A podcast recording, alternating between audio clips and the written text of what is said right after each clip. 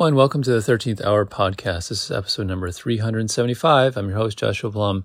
Today, welcome back my brother Jeremy as we talk about the 1985 movie Ladyhawke in our series of 80s fantasy movies. We've done quite a few at this point, and this one is certainly no exception. It's uh, one that we had both seen actually quite a long time ago, but not seen for a long time. And so we discussed that during the show. We recorded this a number of weeks ago, but uh, I was waiting until I had finished reading the, uh, little 80s novella that we had been, um, doing here on the show, uh, Dragonfall uh, from 1984. Similar vintage, I guess you could say. Uh, I guess it would sort of fit in in, in a way with uh, Ladyhawke, though that one it's has it's a fantasy story. It's set in a modern era, has dragons in it. interestingly enough, and we talk about this during the episode, the fantasy elements in um, in, in Ladyhawke are they're there. It's it kind of plays out like a fantasy in that there's shape shifting and the two main characters turn into animals, but uh, you don't see um, you don't. I mean, there's curse. There's talk about curses and stuff like that, but you don't really get a sense as they're magic or other kinds of creatures that can do other things like dragons and I don't know goblins and you know the stuff that's typically associated with at least Western fantasy, you don't really get a sense that it often plays off like a historical period piece with some fantasy element, uh, supernatural kind of elements, para paranormal, I guess you could say, whatever that is. So, yeah, we talk about that during the episode. Speaking of which, I think I put a post of this on social media, but I'm thinking about other books to actually read on the podcast. Uh, the ones that I've read before seem to do best. Well, I have not read anything that's truly long, meaning like uh, 300, 400 pages. Not that you say you can't do it. Uh, I was I was holding a copy of the Neverending Story, which is like depends on the version you get. 400 uh, ish pages, probably 300, 400, um, I think and uh, I don't, I don't, you know, that would take that would take a while. It's necessarily necessarily anything wrong with that, but I, I have a bunch of ones that I was thinking about doing, and that also may be fun to do. Some are movie adaptations, some of them are not. They're all kind of of the same period of time. So uh, I uh, I'm kind of picturing, uh, you know, kind of going through those, thinking what what what may be fun to read next. It's kind of a good excuse to do it on this particular show because it is a uh, if I just leave it to my own devices with all the other things going on, I might not necessarily get to it. But here on the show, I can I can do it. I can do it in small little bites, and uh, it's kind of like um, a uh, well, it's yeah, it's an excuse to do it. Now, speaking of which, there is an interesting thing I, I, I discovered at some point, but many of these books uh, are out of print. So um, it, you can sometimes find unofficial audiobooks if you just go onto YouTube, and you'll you'll find people reading books. Some of them are famous books, uh, some of them are not. For the ones that are older, you can often find those on the internet. Uh, people often will read them, and uh, often they're quite professionally done. For the ones that are newer, I don't know Harry Potter and those kind of things like that. If you're going on a long trip and stuff like that you might actually, and you have internet access, you might actually be able to listen to something like that, even if you can't get the official audiobook. So, for example, like uh, we have a thing through our library where we can borrow books, including audiobooks, but that one may be out for rent. And, uh, or maybe you can't find it. Maybe the library doesn't have it. You might be able to actually find it on YouTube, somebody reading it. Now, for a lot of these older books that are more obscure, like pretty much most of the ones I was looking at are, maybe with the exception of the Neverending Story, more obscure or they're probably not going to be in audiobook format, format or in someone reading them. Uh, so if you can, if you do happen to have them in Kindle format, and that is an exception, or that, that is a possibility for a, a select few that are actually in the form of a Kindle uh, ebook, but they're not actually audiobooks that you can find. So again, it's probably going to eliminate most of the movie adaptations and things like that. You can actually have the Alexa app read it to you, and uh, Alexa is, is, the Amazon shopping kind of thing, but uh, you can actually download the app, which is free, and you can actually read the book through the Alexa app. Now it'll be in a computer voice, I'm not sure if there's a way to alter that to to different voices, but it will be read to you, and uh, that will work for pretty much any Kindle book. Now, you may even be able to do it for a PDF or something else. That I'm not sure if you how easily it is to do. You might be able to do it a little bit more easily uh, with some tinkering around. I suspect I don't haven't tried this myself, but it might be easier to do on an Android kind of platform than uh, the Apple operating system. But that is a neat little kind of thing to do. Um, basically, uh, to to have unofficial audiobooks read to you. And if you're a person that likes to, that does better with certain things read to you rather than reading them yourself, and you can't actually find the audiobook, that can totally be the case. There's a number of fantasy books that I have not been able to get through myself just by reading them, but uh, I listen to them fine, just fine. And uh, if you can't find the actual official audiobook, you might be able to find the Kindle version much more easily. So I remember specifically ones like I think I listened to Dune that way, which I still don't understand. I think I tried to read that as a kid, had no luck. I think I listened to like the Dragonriders of Pern series, and uh, which I also found difficult to get into. Um, the Wizard, what's it called? The Wizard of Earthsea ones. That one I actually found, I think, in the library, uh, at least the first one. So, but anyway, th- those are ones that are they're just older, but they're just they're they are very they're all good. They're all much more established, but uh, you know it may not be as easy to find them sort of up to date. So, but you can find them definitely as ebooks. So that's a kind of little fun thing. Anyway, if you have any particular preferences or things like that, obviously just let me know. Uh, leave a comment somewhere on social media or you may email me, W R I T E J O S H U A B L U M at gmail.com. Or if you're on the Patreon, send me a message over there. Well, let's get over to the conversation about Ladyhawke. I'll talk to you guys soon. Jeremy. Hello. Again to the 13th Hour Podcast. Oh, once again, my favorite podcast on this on, on this earth. No, thank you. The only place where we can talk about movies that are consistently sixes out of tens. well, speaking of which, we're here to talk about the 1985 movie Ladyhawke, spelled with an with an e at the end. Lady Hockey, H A W K E, for some reason. I don't know why, but um, yeah, this is a movie that uh, we we saw this as kids. I don't know if you remember. Do you remember this? I don't remember watching it at all. Yeah. As a, this was a totally new experience for me. Okay. I feel like mom brought it home from the library. Oh, I, I remember the VHS. I remember yeah. the VHS cover. I don't remember yeah. actually watching it. Yeah. We watched it and you were probably pretty young at the time. I think I only saw it once. I was I remember being a little bit I, I both liked the instrumental score and also thought it was a little weird uh, for the the tone of the movie. Mm-hmm. Uh, but you know, it's an '80s movie, so it it's kind of fits in a way. And I remember the uh, the main character, the Rutger Hauer character, who had a double crossbow. Mm-hmm. Yeah, um, that's, I, that's sort I, of what I remember, and I probably was like 12 or something like that.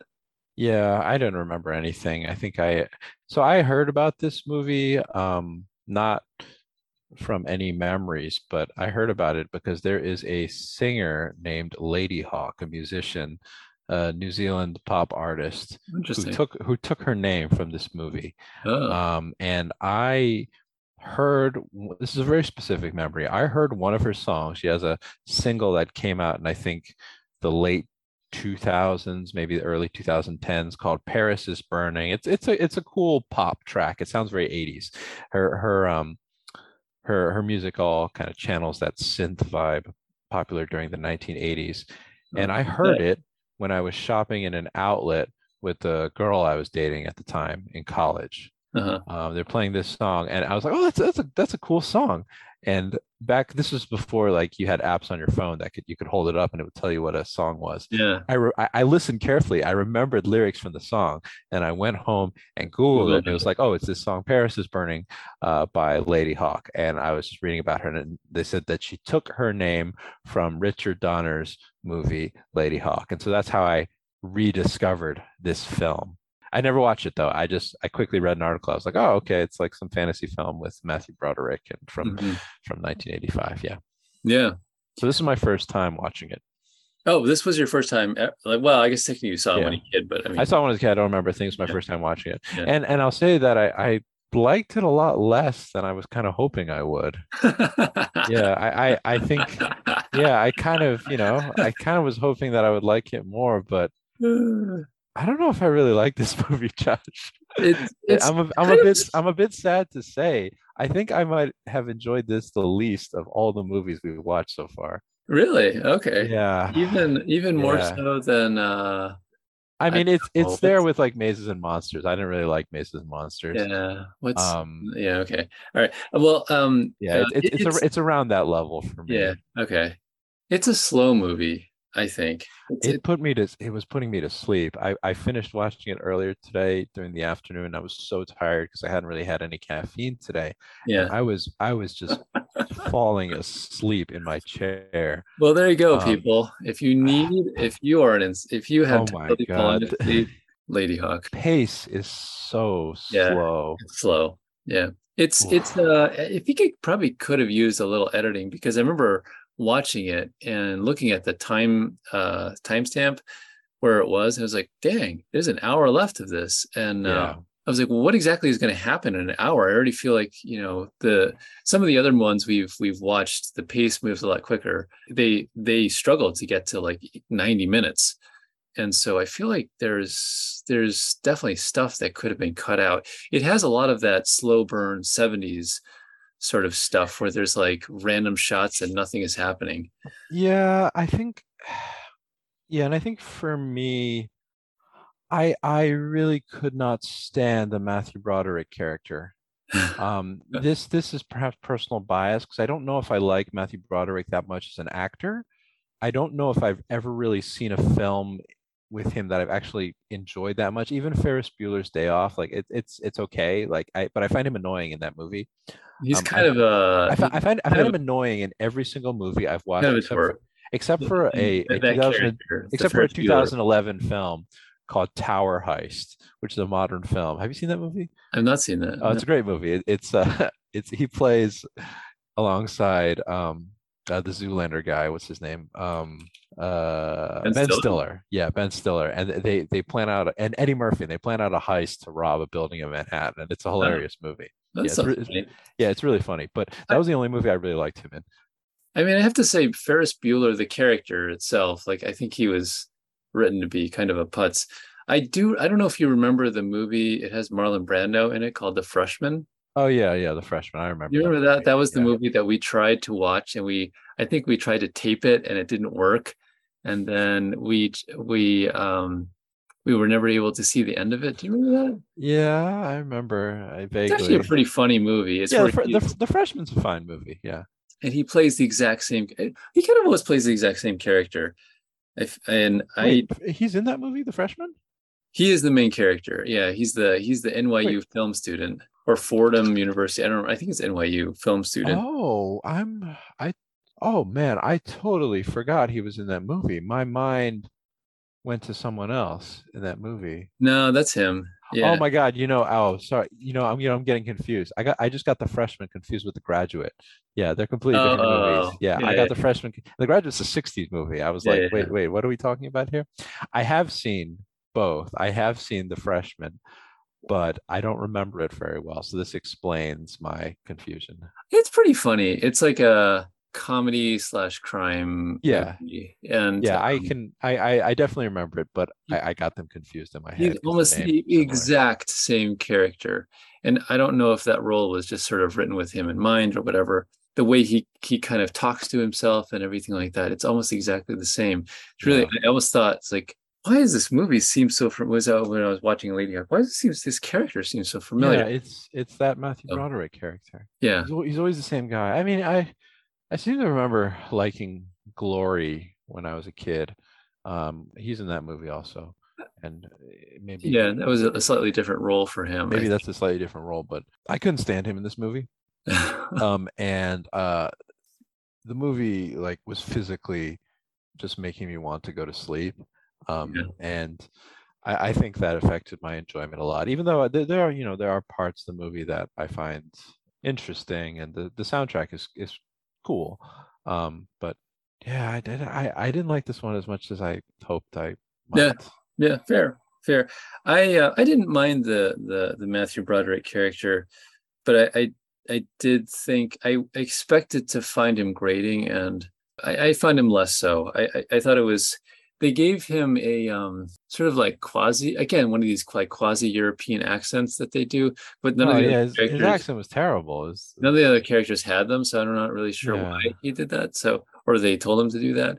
Whatever. Um, that that also that also bothered me. I don't know. Maybe we just watched so many of these in a row where it's like Americans doing strange faux European accents, but you have uh, Matthew Broderick doing something with his accent that occasionally slips into I don't know, like a New York yeah. accent, and then you have Rutger Hauer sounding vaguely Dutch, and then Michelle Pfeiffer not really doing anything, and then you have some other people who uh, just sound British, and the movie takes place in Italy, so Yeah. it's one of those things. It's another one of these films that was filmed.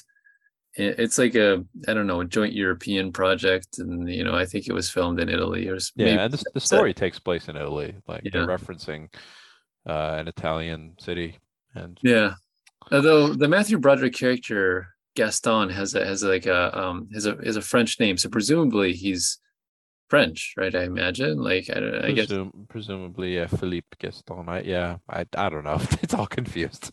it's like I feel like it's like when they do these things, it's kind of like it's like when Hollywood does Asian stuff, they throw in Japan, Korea, yeah, China. It's kind of like you know. Yeah, I'll say. So, well, I, I, um, one thing I did remember from this is I, I remember the introduction a little bit, which is reminds me of a James Bond movie. You know, the James Bond um, movies that are very like, um, uh, they're kind of like surreal, and they usually have a song, uh, like like a, a, a Mhm. lyrical song being Yeah. played, and then they have like the as the credits roll, they have like swirling graphics or like you know some lady doing like flips or like random stuff. It's like, you know, and the intro of this movie reminds me of the intro to a James Bond movie. It doesn't seem very like traditional fantasy, you know, but it is very like it does it does kind of it does sort of fit. Uh it fit a, bit, a movie like Legend better than it did yeah, film for some reason. yeah. The the score by Andrew Powell. I think it's I think it's good. Like I think the the opening song is pulsing and it's got these cool synths. I don't think it fits the movie very well though. Yeah. um because it's got some funky parts to it it's got Yeah. some weird bits like like when matthew broderick's character is running around it's got a funk bass that kicks in Yeah. it just sounds completely out of order with what you see on screen because this is not really a fantasy movie like legend where there's bubbles floating everywhere and magical creatures and it kind of feels like the tangerine dream soundtrack could be appropriate Yeah. this is more like It's like, like. Lionheart. This is like Lionheart. Like they go with a fairly gritty, realistic depiction of what was Italy during, I guess, the 1300s. Yeah. And it doesn't. It just. I guess the movie was not really fantastical enough outside of the fact that it, you know, it's about like shape shifting people. Right. Um, uh, it just wasn't really fastical, uh, fantastical enough to justify that surreal synth soundtrack. Right. Right, right. It wasn't like the never ending story. Like it's Yeah, it wasn't like the never ending story. It just it yeah. tries to be historical, I guess. I don't know. It, it try yeah. I mean, the like it, this sort of soundtrack I felt is is is for a movie like the Never Ending Story or Legend or you know even like the Black Cauldron or something Yeah. like that. You know, I guess what I wanted the well, maybe what I the the initial I guess impression I got of the film is that it wants to be a fairy tale because if you look at the story in a very superficial way it's it's you know you two sort of cursed lovers right? They can they can't meet. One turns into a wolf one turns into a hawk but they at different times. So the wolf by night the hawk by day and they can never intersect right? And so the story is how that curse gets broken i mean it's a pretty simple story if you Yeah. think about it it's a Right. cool concept. so it doesn't necessarily have to be set in any particular historical place or time. Mhm. It could really be anything.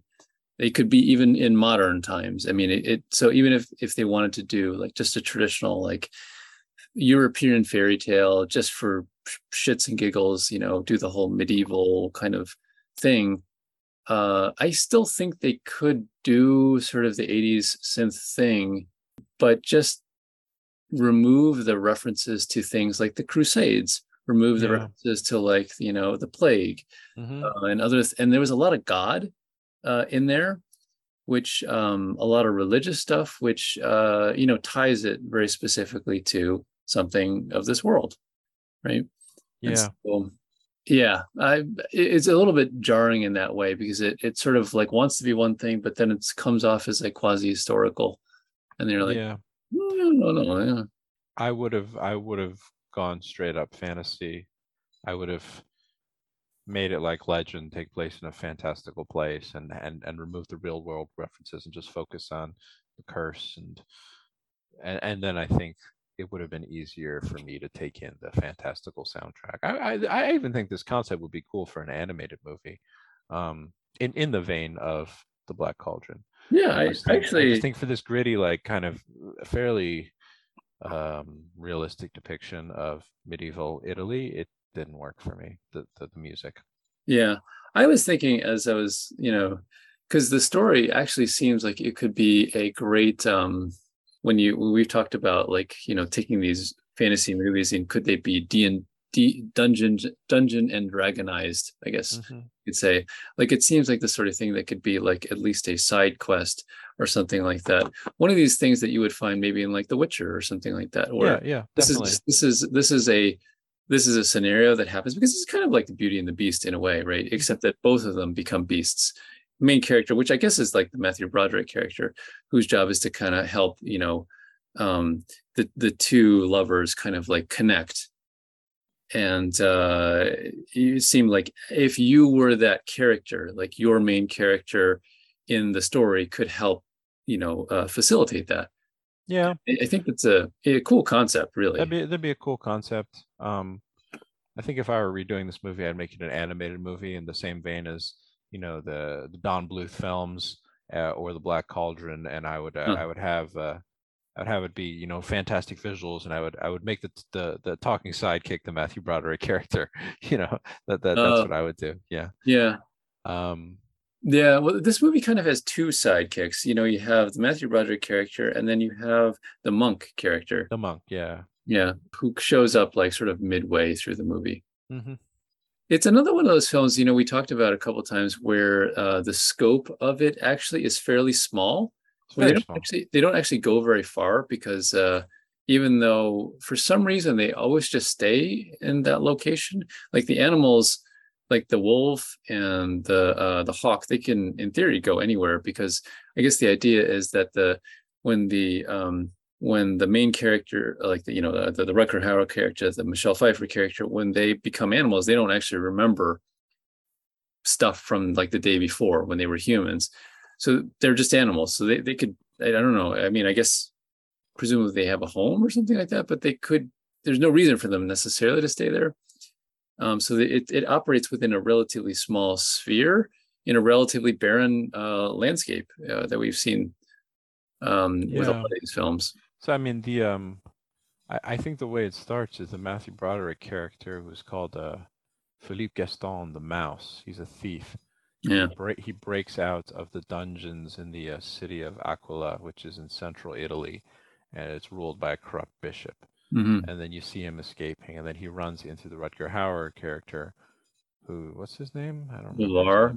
His Navarre? name. Yeah, Etienne Navarre. Etienne of Navarre, a former captain of the guard who fell in love with this woman named Isabeau, and then they were cursed by the uh, pre, uh, the, the bishop who didn't like their romance because he wanted the woman for himself, and then they, they were cursed into their respective forms. Uh, Yeah. the, the Etienne he turns into a wolf, and then Isabeau turns into a hawk, and then they they never meet. And so, um, Philippe Gaston, Matthew Broderick, he runs into uh, Rutger Hauer's character on the outskirts of Aquila, Mhm. and they travel around for a little bit in the region, and then they just go back to Aquila. Like, I don't think Yeah. that it doesn't feel like they really went beyond, I don't know, you know, 20 miles or so. Um, Yeah. and the beginning of the movie is just Matthew Broderick's character running around trying to escape the guards, and that's when I started to get so annoyed because there's all these these instances of him talking to himself, being like, "Oh God, I'm a pious man. Oh, I just am pious when it comes to survival and taking things for myself." And and there's one point where he's talking to himself, and there are two guards literally right above him, and it feels like a lot of that dialogue was actually added after the fact. Like it feels like it was added in post production because Maybe it was. there are yeah. all these wide shots of him wandering around, but he's constantly talking. He's constantly talking to himself. yeah. And I was just like, I don't want to hear this guy. uh, well, the um, there there's a uh, the, there's a funny scene. I think it's about 17 minutes in. If you if you're watching it, um, where he for some odd reason he escapes from the prison. Uh, this is the Matthew Broderick character, and then he decides to broadcast it like by everybody. Yeah, that also- that like, also didn't make me. any sense to me Yeah. after he's like you know barely escaped right he talked about how difficult it was he had to steal all these things to get you know on his on his route to uh freedom and now he's gonna like just broadcast it that part didn't make a whole lot of sense but there was a funny fight scene that came after that where he like throws his drink in a guy's face and he goes rolling over the tables and under the Yeah, he, he broadcasts it, and then a bunch of guards nearby chase after him, and that's when Rutger Hauer's Yeah. character saves him. And and I do think Rutger Hauer's character, like his double crossbow, is probably one of the coolest things in the movie. There's a, there's a lot of good crossbow action in the movie. Like It is, yeah. I you don't see that, that weapon used too much in uh, fantasy films, but it's used in to, to good effect here. Is that like a thing? Uh, I mean, is that like a uh because uh I, I don't know, is that like a real thing? Double crossbow like that? A It- double it's not very- crossbow. It's not very Um. I've seen it. I feel like I've seen it in video games. Um, Sure. Yeah. I mean, I wonder if it's based on this film. Yeah, I think there's. I, I yeah, I I think it. Yeah, I don't know. I feel like we have to we might have to look that up, you know. There's I'm I'm looking it up right now. I am seeing there's an Excalibur twin strike crossbow, uh, going for two thousand dollars on Amazon, engineered to accurately fire two shots from a single crossbow at any distance. So I mean, yeah, I guess. Because I remember seeing seeing that as a as a kid, I was like, uh, I was like, oh, that's that's quite creative, you know. You know, you, you know, you usually just get one shot. He he manages to get two. Yeah, I think I think double crossbows do exist, but I don't think they're uh, that common. Yeah. Well, I thought it was it was unique. It wasn't one of those things like I kind of expected it to be kind of like his his thing, like Indiana Jones has a whip and that kind of thing. Like, but he uses it a couple of times, then he like you know throws it aside and then goes goes for the the sword. So The guard in the end of the movie just has him using the sword. yeah, yeah, yeah. So it just it it I I kind of wish they had made more use of it actually. Yeah, I think um I, I think another thing that um confused me a little bit is that but it's never it's never that clear exactly what what Philippe Gaston was was imprisoned for and he doesn't seem to be a very good thief honestly throughout much of the movie like he he first of all broadcasts his his escape for everyone to hear and you, we don't really see him like being that good of an expert thief like why this kid I don't know. Yeah, not really sure. yeah it's a bit strange It's supposed to suspend belief a little bit. I did, however, okay, so there there are some stylish bits that I, I would say I did like. I like the double crossbow thing. I wish it got more action. Uh, I like the uh, so both characters. Um, wait, what's the Michelle Pfeiffer character? Is Isabel Um, it's Isabel Isabeau, and- yeah and uh, Navarre? They have cool capes. They have these hooded capes that they Mm, both wear at different times. So they both kind of um, maintain disguises, sort of when in their human form, or at least low profiles. And um, I liked the uh, whoever did the costume design on it. I think did a, did a nice job with that mhm. with that sort of thing. The cape and hood action. Although I will say, I will say that uh, with a lot of these, uh, with a lot of these fantasy films, you always have to suspend some some belief because everybody is like, you know, sort of clean shaven, and the women have like makeup on. Mm, They look like Yeah. their hair has just been like, you know, sprayed or you know, it doesn't look it Rocking doesn't. that '80s hairspray. Yeah, it's, it's, it doesn't it doesn't mesh. Italy. Yeah, it doesn't mesh with the grittiness of the uh, of the environment. So, At least, at least when it's you know, like David Bowie in Labyrinth, and he's got his crazy hair. At least it's justified by the fact that that's like a dream world. This is supposed to be medieval Italy. So once again, the desire to root it in actual history, I think, works against Ladyhawke's favor. yeah, it took me about half of the movie to figure out the the the some some of the reasoning for why yeah, like you were talking about why is the Matthew Broderick character used for certain things and I finally figured out now maybe this was obvious to other people that the uh at a certain point in the day the Rutger Hauer, character knows that he's going to turn into a wolf. He kind of figures that out. And so he knows he will not be able to do anything past a certain point. He's gonna you know he's gonna become a wolf. Hmm. like there was a scene where he um the lady hawk gets shot you know with one of the crossbow bolts. Yeah. Instead of taking the i was like why didn't he just take the hawk to get healed himself? Like he entrusts the hawk to um uh, gaston he says like if you fail i'll hunt you till the end of your your days you know it's like why don't you just do it yourself like you know where to go like why you why you Yeah, well, you that, that wasn't clear to me actually. I too was wondering that, but I did not make the connection. So now it makes more sense. Yeah, he's going to transform to a wolf in like five minutes. So yeah, give it to the other guy. But yeah I wish they said that. Like the whole, actually, the whole shape shifting confused me a bit uh, in the Yeah. very beginning because um, Gaston falls asleep, um, and uh, uh, Rutger Hauer's character vanishes, and then he sees uh, Right. Lady Hawk for the first time. This woman, and it's weird. They're just like, "Hey, what's up?" They, they just like have a brief conversation in the night, yeah and he's he's never like, "Well, who are you? Like, why are you here?" And then the next scene, he's back traveling with Rutger Right. Hauer, and they never talk about it. And then we see, and then we see another scene where um we see uh, Lady Hawk. You know, he runs into her again, and she helps free him from a tree that he's been tied to because Rutger Hauer doesn't trust him. And i couldn't figure like- out why he was tied to a tree i actually did yeah, it's weird. And and then and then I sort of I started to put two and two together. I'm like, oh wait, like I bet the hawk transforms into her, and yeah. there's something there. Um, but they never explain it. It's like he runs into this random woman twice right in the dead of night, and it's just like, hey, what's up? You know, just passing through.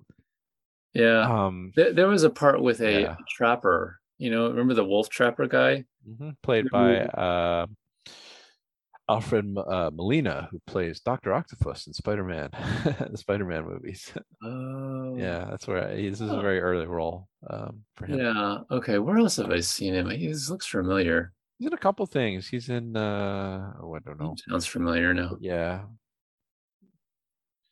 Anyway, he um, I don't know. He's he's sort of commissioned to uh, trap the wolf, and uh, so though he traps a wolf, and then Oh, he is the dude in the very beginning of Raiders of the Lost Ark who betrays Indiana Jones in that dark dungeon where Oh. Indy's trying to get the golden idol. He's Oh. like, throw it to me, throw it to me. And then Indy's like, throw me the whip. And he's like, oh, I won't give you the whip. And then he runs. He- he- that, that's him in the very beginning of the movie. uh, okay. yeah. Makes sense. yeah, I'd seen him before. Um, anyway, uh, yeah, there was uh, what were we talking about? Oh yeah, the the trapper guy. Yeah, so he um he ends up trapping a wolf, but at the same time, the uh Isabeau character is like stalking him. So that part was really unclear. I was not really clear what her role was. Like, what, what exactly was she doing there? Because uh, she's like part damsel in distress, part sort of along for the you know part along for the ride part like you know she she takes an active role at some point you know she's gonna she's sort of like watching out for the wolf um Yeah, I think she's kind of like observing him. protecting him, Yeah. I think she's I think she's um I like I think they both go about their I think they both go about their separate activities at night when they transform and I think over the course of time they they kind of learn to sort of watch each other's backs. Um oh okay. yeah, and so when he transforms into a wolf, he does he takes on, you know, wolfish tendencies. He might go out hunting. Um, he's not entirely in control of his mind, and so she kind of watches him and observes him and keeps him safe. And then when she's a hawk, he he treats her like a trained hawk, basically. That that's what I felt their connection was. It's, it's not it's okay. not well explained. It's not. I wish they had kind of like they needed Yeah. a scene. I wish they. I think they could have done that with like the Michelle Pfeiffer character as she's like watching him. yeah, absolutely. They They, could have done a short scene like where she talks about watching over him. I mean, they, they kind of like uh I guess they assumed you would figure it out, but it wasn't. Yeah, they they assume that you'll clear. figure it out, but it's not clear at all. It's it's I don't, I don't think it's communicated very well in the slightest. I think this is one of the reasons why I remember when I watched this movie as a kid, I was sort of confused. I mean, I remembered certain parts of it, like the double crossbow and the black armor and blah blah blah. But I remember being a bit confused because there's a lot of back and forth, and I was like, "What exactly is happening here?" I was pretty used to that as a kid because a lot of stuff didn't necessarily always make sense when you're a kid watching these movies. Yeah, But- I uh Uh, I mean, I, I managed to piece this together as I was on the verge of falling asleep this entire time. I was like, "Oh, that's clever. She is a she is a lady hawk, literally, and he's a wolf man, sort of." yeah, yeah, yeah. Right. Okay. Oh, you know, one thing I I had a question of is that when they transform, right? They lose they they take their clothes off before they transform, right? But how do they know to go back to find them? What happens to their clothes? That I think is one of the eternal que- uh, questions that haunts anyone trying to write a story involving shapeshifters. Like, Oh, does the Wolfman merely grow to stretch out his clothes, or is he like the Hulk? Does he rip them apart and just have a little pair of purple pants that never Yeah. seem to break? yeah. Um, the uh, Twilight movies, which are about Mm, which are about teenage vampires and werewolves. Um, all the werewolves there, they they have little packs that they carry around their legs, I believe, that they put their clothes in, Oh, uh, which is actually actually very forward That's thinking. actually that's a good idea. Yeah, but um, here it's just like uh, you see the Lady Hawk character wearing rags most of the time, or over oversized potato dresses. Yeah. and she just seems to find them randomly, and she just seems to slip into them conveniently when it's time to transform and slip out of them, and that's how it goes. Right. And then, but the, which kind of makes sense because that would, you know, you need to be able to, you're probably not going to always find them again, right? So you're going to Mhm. catch as catch can. But the Rutger Hauer character, he's got like a whole get up, you know, armor and everything like that. He Yeah, I mean, I I, I like to imagine when he transforms into a wolf. I don't know. I, I like to imagine every night before he transforms into a wolf, he, has to strip down ass naked and then just be like, all right, here I am. And he looks up at the sun and then boom, he's a wolf. And then in the morning, he wakes up to find his ass naked body next to his fancy black suit of armor and his double crossbow, and he has to Yeah. to it again. Yeah, I mean that that probably is like you, you would think like you, after a while you would get it down to a science so you didn't you didn't have to constantly replace your clothes. But there's this one scene where he's like running through the forest and he's like stripping down as he's running and then he turns into the wolf and it's like what happened to your clothes? You know, because it I think it would actually be be cooler if they if they could change the story so that the animals actually were still still had like the ability to think as their human counterparts did, Hmm, but in yeah. animal ways, right? They Mhm. still had the same. I mean, maybe that that was the intention, but they had a line in there that they they just become animals and they have no like, uh, you know, I don't know, no idea what's going on. I mean, I, I you know, It's unclear. Like it seems at some point that they have ideas of what's going on, but at other points, it seems like, oh, he's just a uh, he's just a wolf. He attacks the Matthew Broderick character at one point because he falls into a and he falls through an icy river, and they're trying to rescue him, and he's just not having it. And he starts biting the, and clawing at uh, Matthew Broderick. oh, I thought he was just like panicking because he was like drowning. That too. I also saw it as like, who are you? I don't know. You get away from me. I I don't know. Maybe. Oh, oh, Yeah. that, mean, it's that not could- clear. It's it's not, it's, It's not not, really clear. clear. I don't think it was communicated very well Yeah. at all. because I mean, there's some because they, I don't know how they did this, but they, I mean, they obviously had a trained hawk to do all those different things. Yeah, things. they had a they had Yeah. a trained hawk, And I, um, and they had three wolves that were brought in from uh from Siberia, or I think. to to to well, they're Siberian wolves, but three wolf or four wolves, sorry, who who who all served in those shots. Yeah. Well, I feel like they could have had. I don't know. I you know they if they're going to go through all that trouble to do it, I, I I feel like they could have had a couple of shots that kind of convey. Well, I'm looking it up now. They had two different hawks, and and uh, yeah. one of them yeah. one, of them only died recently in 2014. Oh wow, yeah. a long time.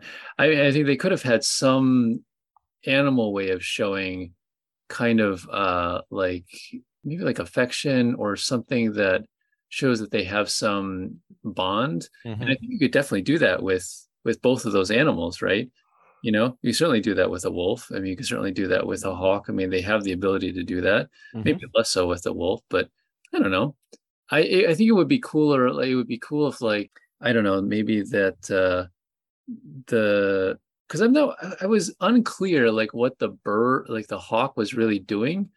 Like the Hauer character would would would carry the bird around, but was the, I mean, you don't really see the bird like hunting. You don't see like the does does does it serve as like a I don't I don't I don't know. I, I just I got the impression it was just sort of like um uh if he knew that that was uh Isabeau, like you would think I don't know, he would be more protective. He just kind of lets it fly wherever. Do you know what I mean? Yeah. Which is why I think certain aspects of the film, putting aside the slowness and um, the quippiness of Philippe Gaston, um, certain aspects of the film just didn't gel with me very well because I felt like this core interplay of the curse and the relationship between the animals was a little underbaked. Um, and I really felt it could have been kind of expound, expounded upon a little bit more. Like you said, show us that connection between the animals. Show us. Uh, there's one moment where you know they're they're together yeah, at the same right, time right. and they nice see each other. Right? That was yeah. a nice moment. Like I think maybe show us more of those. Show us the tender moment that they finally might be able to have in the morning. Um, presumably they can actually talk to each other in those few few moments right, when right, the sun goes right. down, but they don't. They just look at each other, and then she turns into a hawk, and then Rutger Hauer lets out a wolf roar. So maybe uh, does he still is he still not fully back as a human yet? I don't know. Like, well, uh, what what I what I what I didn't understand about that is like they've been presumably doing this for a number of years. Have they not figured out that if yeah. they that if they could just be at the same place, be um, at the same place at the same time, and um you have what maybe like a couple uh, seconds but yeah maybe a couple you, you seconds. you can leave it, messages. it, it's, it's, never clear yeah it's never clear how long they have. Like I, I think it's meant to be in that in that liminal space between dusk and dawn that they can finally inhabit the same uh they can both be humans basically. Right, that, right. That, that could last like i don't know a couple minutes i think. So they could talk with or, each other. I was or thinking, at least a like, few seconds. They they could talk with each other. They could leave messages. They could right. Like even if you couldn't like read or write, because maybe they couldn't actually do that. Like you could have somebody else leave a message for the other per. I mean, a verbal one to get. I don't know. I, I figure you could f- figure out something over. If you had years to do this, I yeah. If you had years to do this, and it's supposed to be years, I think, or at least yeah, I got the impression a decent, a decent amount of time. It was years. The yeah. other thing I, I also didn't understand was that um, the Matthew Broderick character serves as this go-between between them, but it seems like you know the the Hauer character say, "What did she say? What did she say?" Well, she was, you know, Isabeau was with you as a human, and he seems I don't know, was he making up that stuff that she was saying? Because they don't actually in the times when um, I don't know Matthew Broderick is talking to Rutger Hauer. They don't mm-hmm. really seem to have any substantial conversations about you know his love life. He is like all right hey uh hey matt or not matt uh, philippe let's sit down. Let's let's have some ale. Let me tell you my woes you don't really have that kind of they thing. never have any of that. and then the the flip side of it is that when he is with Isabeau, they don't do that either. So yeah. did he make up all that stuff? I got the impression that he was sort of like almost like helping them reconnect by being like the um what's that what's that uh book Cyrano de Bergerac or something like that where oh yeah yeah where you know, he's the, guy like the guy making, with the yeah the guy with the big nose is, yeah is but, but he, communicate yeah yeah exactly was that sort of what it was mm-hmm. supposed to be like you have two people that are kind of like uh they can't like find the words because they don't you know they spend half their life as animals and then you know I need I somebody know. else to do it yeah yeah I guess it's it, but it's not it's not communicated. And honestly, I don't think they thought it through that deeply. I think it's just like slapping slapping a cool concept onto the screen and then not really you know, what are the limitations of the curse? What, what I, there's a way to break it. You know, uh, have them. What's the way to break? It? I didn't it, understand it. I didn't. I mean, it, it, was like an eclipse, right? So it was an Yeah. eclipse, and then so that Yeah, means yeah, yeah. that- They have to. They have to face the bishop together as humans on a day without a night and a night without a day. So it's an eclipse. Yeah. Um, and I actually would have missed the, the fact that it was an eclipse because I was falling asleep by the end of the film. And I only know it was an eclipse because I read on Wikipedia that this movie has an eclipse in it.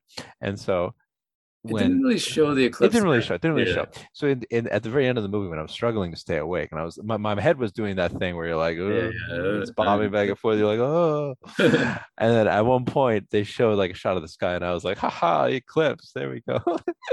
um, and and then they break the they break the curse Yeah. in this in this massive duel with the bishop. Yeah.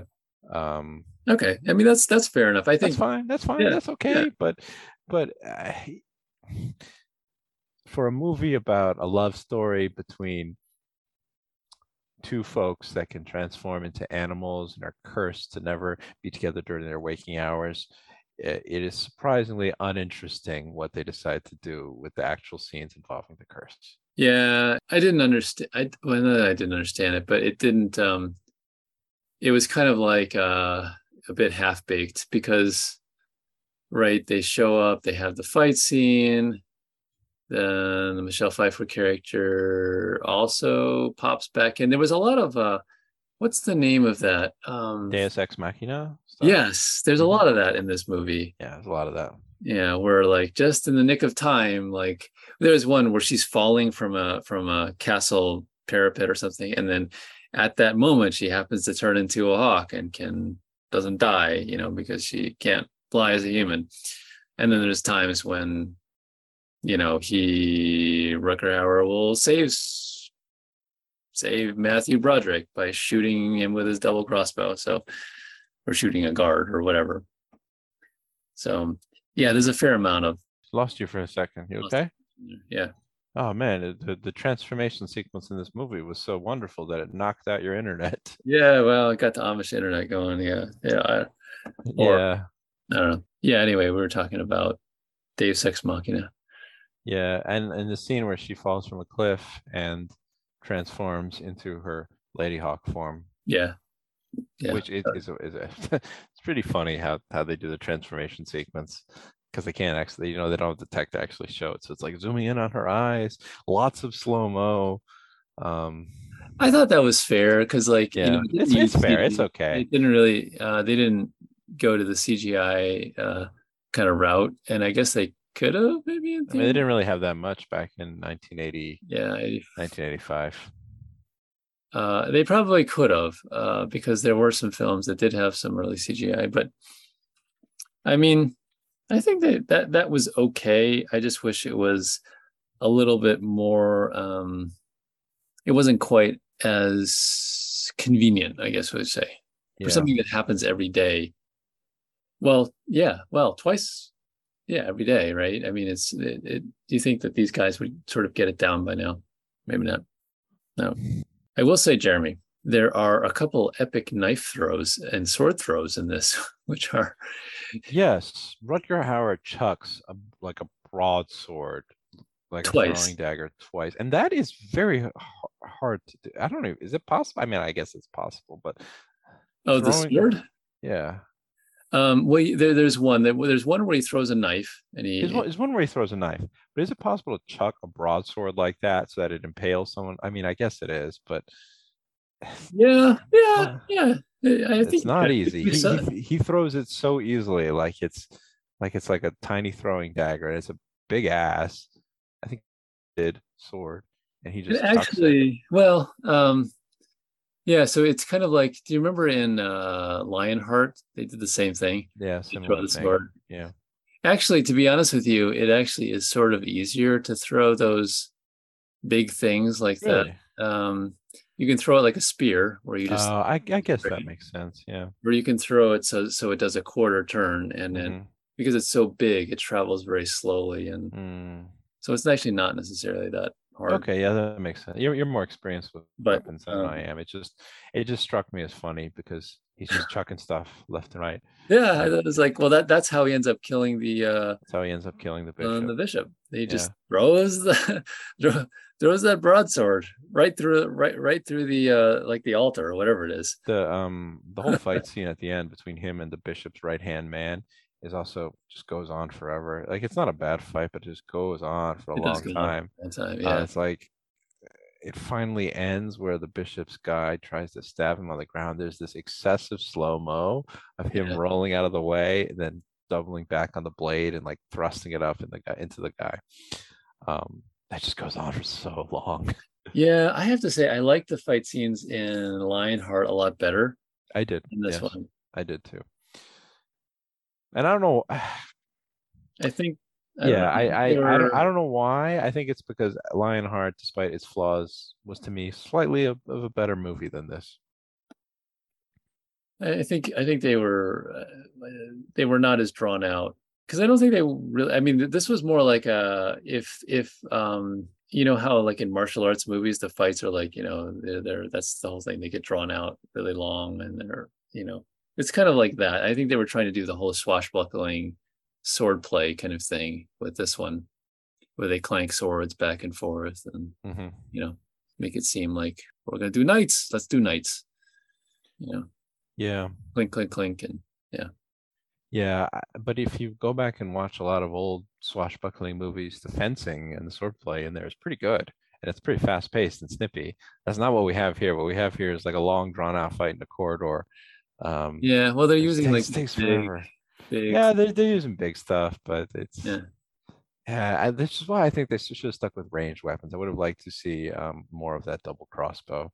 Yeah. I would have liked to see some sort of cool cover shooter like moment in the cathedral where where it's just Rutger Hauer with his with his gun bow versus all the other guys with their crossbows. Well, I thought they were going to do it because there's one scene where um, the Matthew Broderick char- character is trying to cock the crossbow, right? And he has Mhm. difficulty doing it. Yeah, I thought I thought they they could have done some fun stuff with that and figured Absolutely, out some cool yeah. stuff. Because you Mhm. know, I don't know if you noticed, but the um, in his and his horse and the black horse he carry he rides, the one that goes prancing along, that war horse, Mhm. whatever. Um, he has a quiver of bolts there, right there. He has, he, so he's got a bunch of them. You know, do some cool reloads. I don't know, like uh, I don't know, you know, like uh, gunslinger style reloads or something with that thing. I don't know. I'm sure they could figure out some stuff like that. So, I would. That's what I would like to see. that's what that's what I would have done too. Some I th- I- I- stuff. I, th- I think in terms there. of uh yeah i think i think in terms of talking about like you know with all these fantasy movies that we watch we're kind of like oh you know would this be a cool d&d game um i think Rutger Hauer's character of god what is his name i keep forgetting Etienne. Navarre. etienne yeah etienne I think he he's he's like a ranger with an animal companion. Yeah. You know, that's his Yeah. you know, his, his trained hawk and he's got it. He, he relies upon a crossbow. Lean Yeah. into that, I think. That's what I would do Yeah. Uh, but unfortunately they do not lean into it and we have we have ladyhawke as it is now kind of a a, a movie that I, I i i thought i would like more and i'm a bit disappointed that it put me to sleep Yeah, well, where would you put this on the uh on the scale if uh of the ones we've watched so far, you know, we have like we have like campy like Red Sonja, we have historical like Mhm. Lionheart. Uh we have like way out there like, you know, legend. I don't know. This one kind of felt like to me like there's like little bits of comedy, little bits little bits of history, little bits of fantasy, kind of like it, it I think it tries to be a, a number of different things. It, to me, it felt like it was trying to be like a fa- family film, yeah and I, I wonder if it might have been a little bit better if it tried to be less mainstream. maybe i think i would probably rate it pretty low amongst all the other movies we've watched like i, I think it's possibly better than mazes and monsters but then again i i find mazes and monsters to be more fun to criticize Yeah, because there's more in there about you know the history of role playing games that I find a bit more intriguing. So Yeah. I'd maybe put it above that. Um, but probably below Lionheart, which is similar in many aspects, but I think does a bit of a better job with the historical setting. Mhm. Um, so yeah, I would rate it pretty low, and I didn't think I was going to put it there because I do like the music. And once again, I was reminded of this movie after learning about a musician who has taken the name Ladyhawke. So I Yeah. thought it would be pretty high. I thought it would be like, oh, this might be like a cult classic, but unfortunately for me, it fell flat in a lot of a lot of different areas. Um, Yeah. yeah, It- mo- most of the others we watched, I like more. Like I, I liked Red Sonja to a certain extent. I thought it Yeah. was more entertaining than this film. Yeah. Um, same with uh, I don't know what what are the others we watched. Black Cauldron. Same with Black Cauldron. Same with High, I uh, liked Highlander. Highlander. Um, yeah. Highlander, yeah. so, Yeah. Uh yeah, I, I think for for me it, it it feels like, you know, somewhere in the middle, like, you know, like a I I, I enjoyed it, I would say. It, it Oh. felt like a uh, it felt like about six. So, yeah, it's, it's it's maybe a five or even a four for me. Yeah. Um, but Fair I was curious the uh, the whole idea of um, two lovers who cannot really meet each other, and you know he he's always turning into a wolf, and she's always kind of this cloaked um, woman of the night who who just observes him from afar, or a hawk. It actually reminded me of your short story, uh, Shadow Shadow of the Moonlight, a little bit. I don't- Yeah. I, I don't know if this was an influence, but Shadow of the Moonlight story about a, a, a ranger who was cursed to only exist in darkness, and then he falls in love with a young woman, but he can't actually interact with her because he can't actually exist during the day. So I, I wonder if that was a subconscious influence at all. No, that's a good point. I don't I wonder if I had seen it by that point. Uh I must well, yeah. I mean I, I wrote that story when I was in 11th grade. So I probably I probably had hmm um but I don't remember very much of it. So who knows, maybe. I was, you know, the I got um the influence for that story was we were supposed to write a gothic romance or a gothic tale. Mm-hmm, And so um, I had read a bunch of gothic romance books that mom had uh, enjoyed when she Mhm. was, I think, first came to this country and was, you know, practicing English and everything like that. There's a whole bunch of them. It's an author, a pseudonym uh, for a actually a male male author, Madeleine Brent. Madeleine Brent. So there's a bunch of Madeleine Brent stories. Uh, they're novels, historical novels that are gothic in nature. They all star or like you know, uh, th- th- there's like a lead female protagonist, and um, it's meant I think for a female audience, which is why the protagonist is female and the, the name of the author is female. And they're all really good. Uh, I, I think they're mostly out of print, but you can find them like eBay and Amazon maybe. Uh, and that's where I got the inspiration for that. Interesting. So I don't think it was Ladyhawke, but who knows? Maybe, you know, somewhere in the ether. Uh, I took some inspiration from it. Usually I have a some sense of like I have some memory of of some of those influences. Occasionally I'm surprised, but you know, nothing is really new, right? So Mhm. it's not like it's like my ideas were particularly original. It's like these things were particularly original. They pull from like similar, you know, fairy tale kind of themes. And so I think uh I think in that sense it's it's in that sense I think that's that sort of stuff is a bit timeless. And I I think that's probably what they were trying to go for. Let's create a modern fa- fairy tale. I don't know if this book was a novel or something like that. It feels like it could have been a novel. Was Feels it? like it could have been no, but I don't believe it was. no. Yeah. What was it? far- Are you aware as- of as I any fairy tales that have this story? Uh, I mean, I feel like there's got to be some, right? I can think of some. There's there's plenty of fairy tales where someone gets bewitched and turned into an animal. And then- yeah, and I think that might have been um, the Well, idea that served as the basis for this. But yeah, I don't know of any fairy tales off the top of my head that specifically features Yeah. in the plot. I mean, there's like Swan Lake, you know, that's the there's a uh there's the one with what's the name of that where um well, I mean there's Beauty and the Beast, of course, and there's another one I whose name I can't remember where a young woman has to save her brothers that turn into like swans or something like that. Uh, uh, What's that called? isn't there um, East of the Sun, West of the Moon, or what's it called?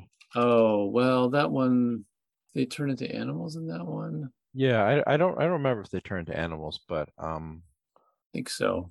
But Yeah, I I mean- I, there there's talking animals in in, in Yeah, that particular sure. in that particular legend. Yeah, I mean, I, th- I think, well, that's another idea is like, if you're going to go the fairy tale route, like, you know, why not make the, the, the, the hawk and the, uh, the wolf talking? Why not? You know? There's a lot of things they could have done, but they decided to do none of those. Yeah. They did, however, Hmm. make a conscious decision to put some funky 80s synths in there Yeah. and also to have a very yes, they did. weird synthy sound effect whenever Matthew Broderick falls. It happens a Oh. couple times. There's like a synthy, like an oscillating synth. It's like whenever he falls, Yeah. and it, it annoyed me. I didn't Yeah. like it. Gotcha. yeah. Okay. Well, it's safe to say that not, not one of your favorites. Um, are you glad you watched it? I'm glad I watched it. Yeah, I I do I do like the soundtrack. I I did I was listening to it as we talked, and I do think it's worth um worth a watch if you really are patient and really like some of the actors and actresses involved, Mhm. um, and and are sort of like us on a mission to watch every six out of 10 1980s fantasy movie that was ever made. Yeah, then I think I think you should watch it. But There. Or if you lo- or if you like the singer Ladyhawke and want to know where her um, namesake came from. Yeah. Gotcha. Well, uh, on that note, uh, I think we will wrap up for today. This is this was a little bit hard for me to find the movie. I think you can find it. It's not on. I don't, think it's on any particular streaming service. Um, you'll see a link. Yeah, I I rented it from Yeah, Amazon you can Prime. rent it. Yeah, Yeah, uh, or or purchase a copy. Jeremy, where can folks find you? People can find uh people can find me on the internet, the wide Internet. uh, the wide world, the world wide web, um, at Twitter at Pixel Grotto, which is kind of the, the the the main Twitter account that I'm using these days. Um, so yeah, find me there. Find all my writings about video games, about role playing games, and about comic books by stalking me there and clicking on my portfolio. Okay, well, you'll see a link to that in the show notes. Thanks so much for joining us. We will be back in the future with another 80s fantasy movie. There's quite a few more to do. Yes, sir. Check them out. So thanks for listening. We'll talk to you guys in the future. Hey, a few last things. If you enjoyed this episode, you can find many more like it on the show's website, 13thr.wordpress.com, as well as on numerous other podcasting platforms like iTunes and Stitcher and Spotify. There's often additional material on various places on social media as well, like on Facebook, Twitter, and Instagram, and you can find links to all these platforms in the show notes for this episode. Sometimes people will ask me, how can they help contribute to the show or other things that I do? And you can, of course, uh, leave a tip over at ko-fi.com, which is ko-fi.com slash 13thr, which is basically like a virtual tip jar. You can see a link to that in the show notes. But there's a lot of stuff that you can do just that's just for free and stuff that you may be already doing anyway. And so if you have ideas or suggestions, you know, email me. My email address is w-r-i-t-e-j-o-s-h-u-a-b-l-u-m at gmail.com. Also, don't forget, subscribe to the podcast on whatever platform you currently prefer and share it with your friends, leave a review, uh, listen to music on Bandcamp, and Spotify. You know, I hope by conveying some of the creative process on this show, you'll also be inspired to do creative things and follow your own dreams and do whatever it is that brings meaning to your own life. The world really is what you make of it, and at the end of the day, that's what the 13th hour is about. Thanks for listening, and I'll see you guys next week. Bye.